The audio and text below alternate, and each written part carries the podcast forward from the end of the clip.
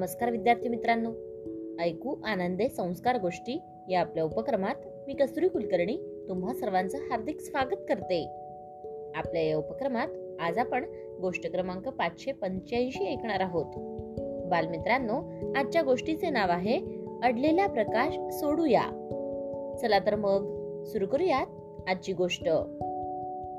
सिकंदर आणि डायोझेनस हे दोघेही एकाच देशाचे.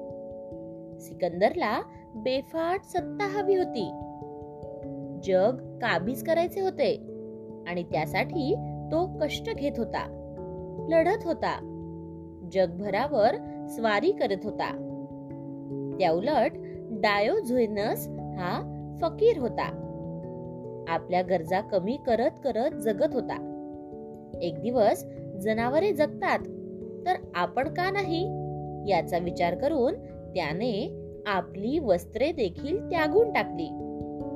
पाणी प्यायला एक भांड. या पलीकडे त्याची काहीही संपत्ती नव्हती. मग एका कुत्र्याला वाहत्या पाण्यात तोंडाने पाणी पिताना बघून त्याने ते भांडे देखील फेकून दिले. एका रम्य सकाळी समुद्रकिनारी डायोझेनस सकाळचे कोवळे ऊन खात बसला होता. अचानक तिथे सिकंदर आला. त्याची सावली डायोझेनसवर पडली. आणि डायोझेनसला असे विवस्त्र बघून सिकंदर त्याला म्हणाला अरे मी सम्राट आहे इथला. माग तुला काय मागायचे असेल ते? डायोझेनस म्हणाला मला काहीही नको. सिकंदर पुन्हा म्हणाला अरे माग असे काहीही नाही जे मी तुला देऊ शकणार नाही. डायोझेनस पुन्हा म्हणाला अहो पण मला काहीच नकोय. सिकंदर म्हणाला अरे पण का?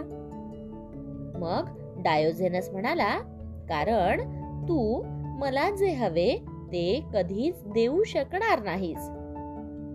सिकंदरला आश्चर्य वाटलं मी एवढा मोठा राजा आणि असे काय आहे जगात जे मी याला देऊ शकणार नाही?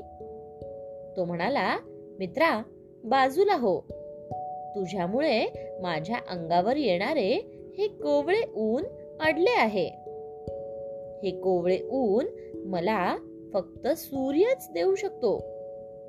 तू कितीही अब्जाधीश असलास तरी तू कधीच मला सूर्याचा प्रकाश सूर्याचं ऊन देऊ शकणार नाहीस. आयुष्यात काहीही करता आले तरी चालेल. पण एक काळजी मात्र नक्की घे मित्रा. सिकंदर म्हणाला कसली काळजी? तेव्हा डायोझेनस म्हणाला कोणाच्याही आयुष्यात येणारा प्रकाश तू असा अडवू नकोस. कारण प्रकाश देण्याची क्षमता तुझ्यात कधीच येणार नाही. गोष्ट इथे संपली. कशी वाटली गोष्ट मित्रांनो? आवडली ना? मग या गोष्टीवरून आपल्याला एक बोध होतो बघा. तो बोध असा की जो प्रकाश आपण देऊ शकत नाही तो हिरावून घेऊ नये. आणि माणूस म्हणून मिळालेल्या या जीवनाचे शक्य तितकी मदत करून आपण आपले जीवन सार्थकी लावावे. काय? येते ना लक्षात? चला तर मग. उद्या पुन्हा भेटूयात अशाच एका छानशा गोष्टी सोबत आपल्याच लाडक्या उपक्रमात ज्याचं नाव आहे ऐकू आनंदे संस्कार गोष्टी. तोपर्यंत नमस्कार.